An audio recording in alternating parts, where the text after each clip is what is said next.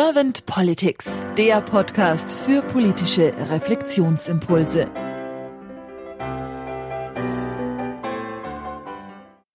Herzlich willkommen zu einem neuen Podcast von Servant Politics. Mein Name ist Claudia Lutschewitz und ich spreche heute mit Simone Harre.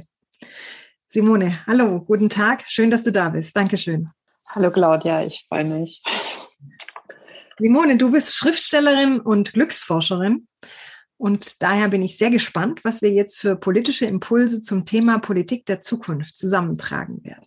Simone, wenn du so an die Aufgabe von Politik denkst, was ist das für dich? Was ist die Aufgabe von Politik? Die Aufgabe von Politik ist die gleiche, wie wenn ich ein, äh, ein Ehepaar bin oder wenn ich eine Familie bin. Ähm, das unterscheidet sich halt eigentlich nicht. Und ich kann nicht gut verstehen, dass man das, was in der Psychologie so klar ist, dann in der Politik nicht angewandt wird. Also ähm, zunächst mal äh, muss der Mensch in diesem System geliebt werden. Er muss gesehen werden und er muss Teil von etwas sein. Und wenn er ein schwaches Teil ist, dann muss er gestärkt sein in seinem schwachen Teil. Und also er braucht auf jeden Fall ein, ein Augenmerk, eine Wertschätzung. Das ist das eine. Und auf der anderen Seite reicht es nicht, wenn das einfach nur als Dekret kommt, wenn es nicht vorgelebt wird von oben. Und äh, wenn es keine, keine Wert, Werte gibt. Also wir haben vielleicht bestimmte Dinge gesetzt, aber von oben wird es nicht besonders gut vorgespielt. Und die Werte sind ausgegangen. Es geht um Eitelkeiten, um, um Machtbesetzungen. Also ich, ich sehe nichts, woran sich das Volk im Moment ähm, ordnen könnte. Und mir kommt im Moment auch es vor, als ähm, hätten wir, äh, ich stelle mir das vor wie, wie ein, eine Wohnung. Eine Wohnung ist bezogen worden 1900, wann war das? Äh, 1949, äh, als die Demokratie gegründet wurde. Da war alles neu, da hat man einen neuen Schrank hingestellt und einen Tisch und man hat alles neu gemacht in dieser Wohnung. Man hatte, man hatte nach dieser schlimmen Zeit Lust, das neu zu ordnen und, und alle hatten dann so ihre Position. Ob das alles gut war, egal. Also auf jeden Fall, aber es war frisch. Und es, es hatte bestimmte Formen bekommen, bestimmte Parteien, die, die, die auch wirklich für das, was war, eingestanden sind. Und das ist inzwischen alles nicht mehr so. Keine dieser Parteien hat eigentlich ihr Parteiprogramm von innen heraus noch. Und alles, die, die Zeit hat sich verändert, aber das System äh, ruckt nicht mehr mit und die Bildung sowieso gar nicht. Also ich, ich sehe dieses Zimmer, das mal eingerichtet wurde, als ein unglaubliches Chaos, an dem man dann ab und zu ein bisschen Staub wischt, aber nicht wirklich entrümpelt. Und dann wird das auch nicht funktionieren. Und ich würde das ganz gerne, darf ich weiterreden? Natürlich, ja. An etwas erläutern, was mich in den letzten Tagen so fasziniert hat, weil das auch etwas ist in der Geschichte, dass man das ganz viele gar nicht so gut kennen. Und zwar arbeite ich im Moment an einem Buch über eine Biografie eines Juden. Das ist eine, eine Odyssee, die seine Familie zurückgelegt hat. Und da bewege ich mich äh, ausgehend von Berlin über Island, Dänemark, Schweden, Dänemark, äh, Deutschland, Freiburg, geht diese, diese äh, Flucht vor den Nazis. Und meine Familie, über die ich schreibe, die landet dann ähm, 1938 in Dänemark, wird dann aber 1943 von der Invasion der Deutschen vertrieben. Und diese Geschichte Dänemarks in dem Zweiten Weltkrieg, das, das wissen ganz viele nicht. Also ich wusste es nicht. Ich habe dann so ein bisschen in meinem Umfeld nachgefragt und habe gemerkt, das wussten auch sonst sehr viele nicht. Und es war so, um das kurz zu erläutern, Dänemark war im Zweiten Weltkrieg die Speisekammer für Deutschland. Hitler wollte die, die nördlichen Staaten später irgendwann mal ins große Deutsche Reich eingliedern, weil das waren ja die tollen, äh, großgewachsenen Blonden. Also hatte er nicht sehr viel Feindseligkeit denen gegenüber, unterwerfen wollte er sie dennoch, rückte aber speziell nach Dänemark äh, einfach nur kurz vor, äh, um, um seine Macht da zu demonstrieren, äh, brauchte aber deren Nahrungsmittel. Und äh, Dänemark hatte keine Kraft, hatte kein Militär, hat sich in einem Tag ergeben und konnte aber aushandeln, dass es seinen eigenen Staat behalten konnte, also König und Minister und, und all das. Ähm, es wurde die, die Presse wurde ein bisschen gleichgeschaltet, aber ansonsten blieb man so autark und autonom. Ähm, dass sie kein Militär hatten, äh, war eine Sache, die ich bemerkenswert finde. Es gab schon einen Krieg zwischen Deutschland und Dänemark im vorigen Jahrhundert. Das haben sie verloren, weil sie da auch militärisch äh, unterlegen waren.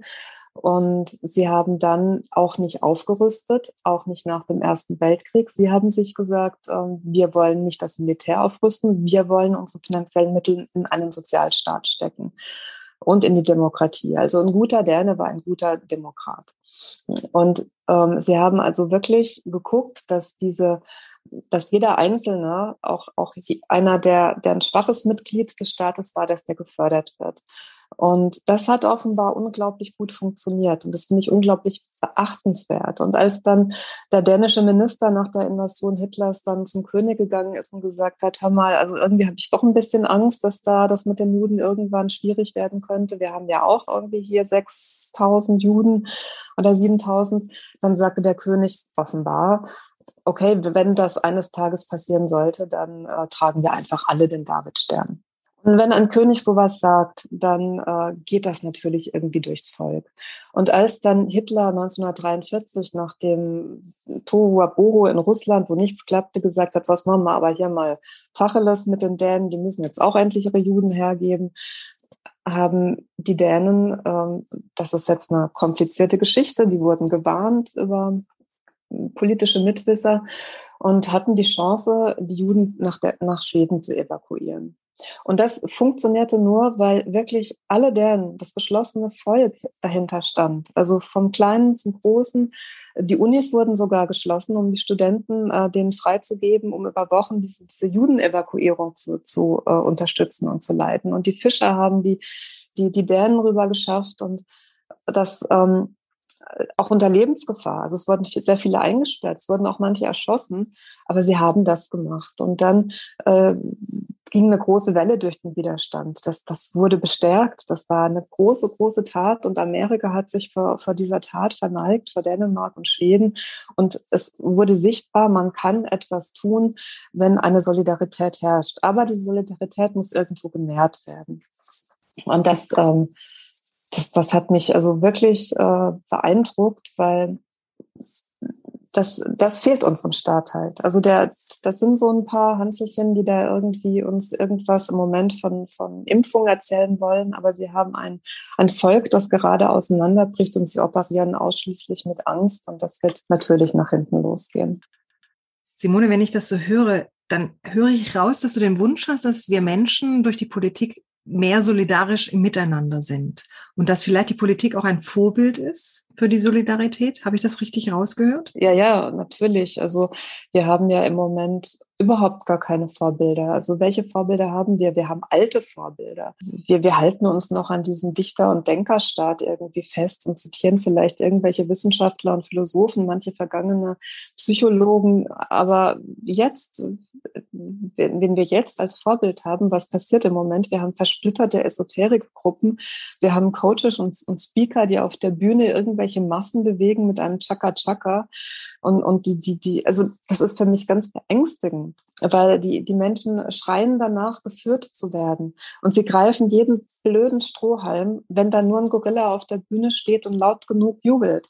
Äh, das ist für mich unglaublich gefährlich, weil die Leute, die, die, die nehmen so schnell so viel in sich auf. Diese, diese, diese Speaker, die wollen nichts Böses, aber sie manipulieren, sie nehmen diesen Strom und sie nutzen ihn für sich.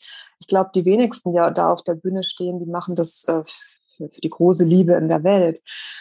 Also sie, sie nutzen die, die Verführbarkeit.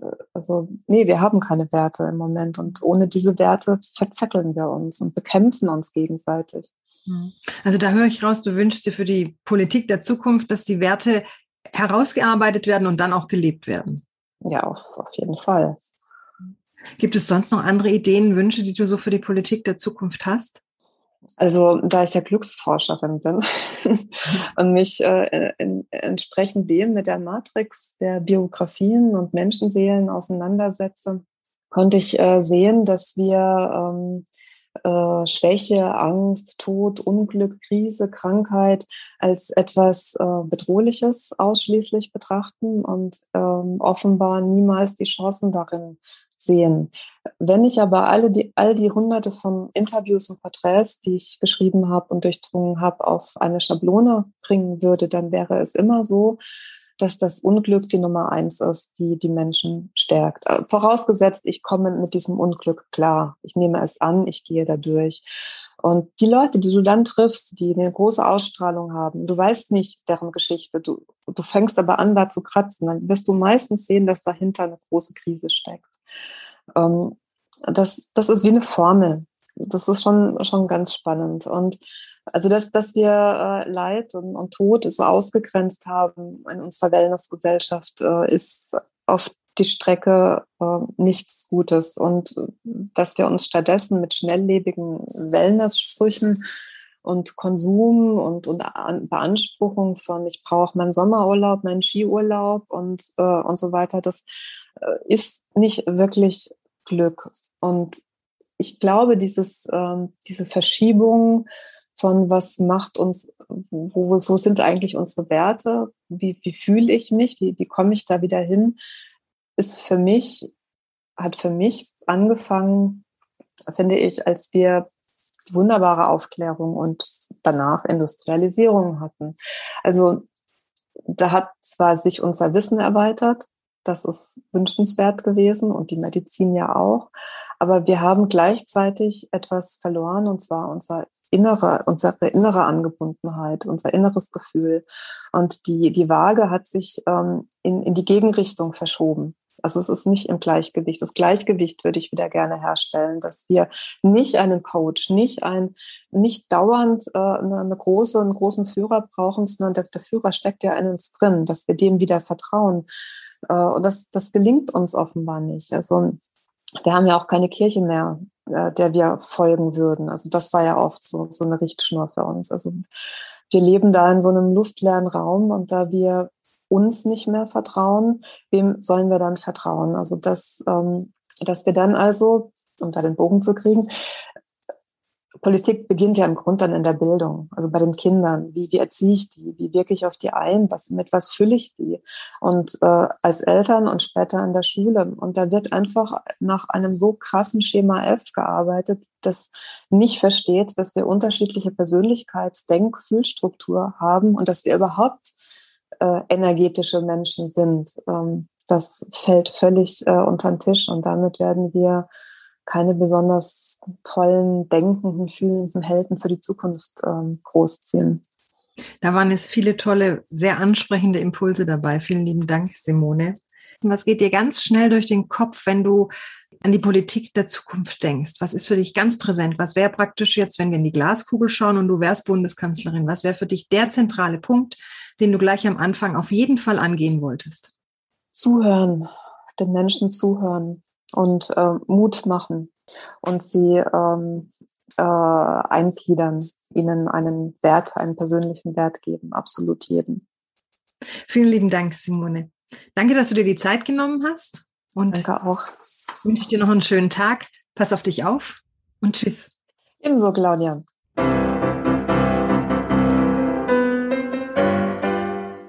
Servant Politics gibt's auf Spotify, Apple Podcasts und überall, wo es Podcasts gibt. Abonniert uns gerne und hinterlasst uns eine Bewertung. Servant Politics, der Podcast für politische Reflexionsimpulse.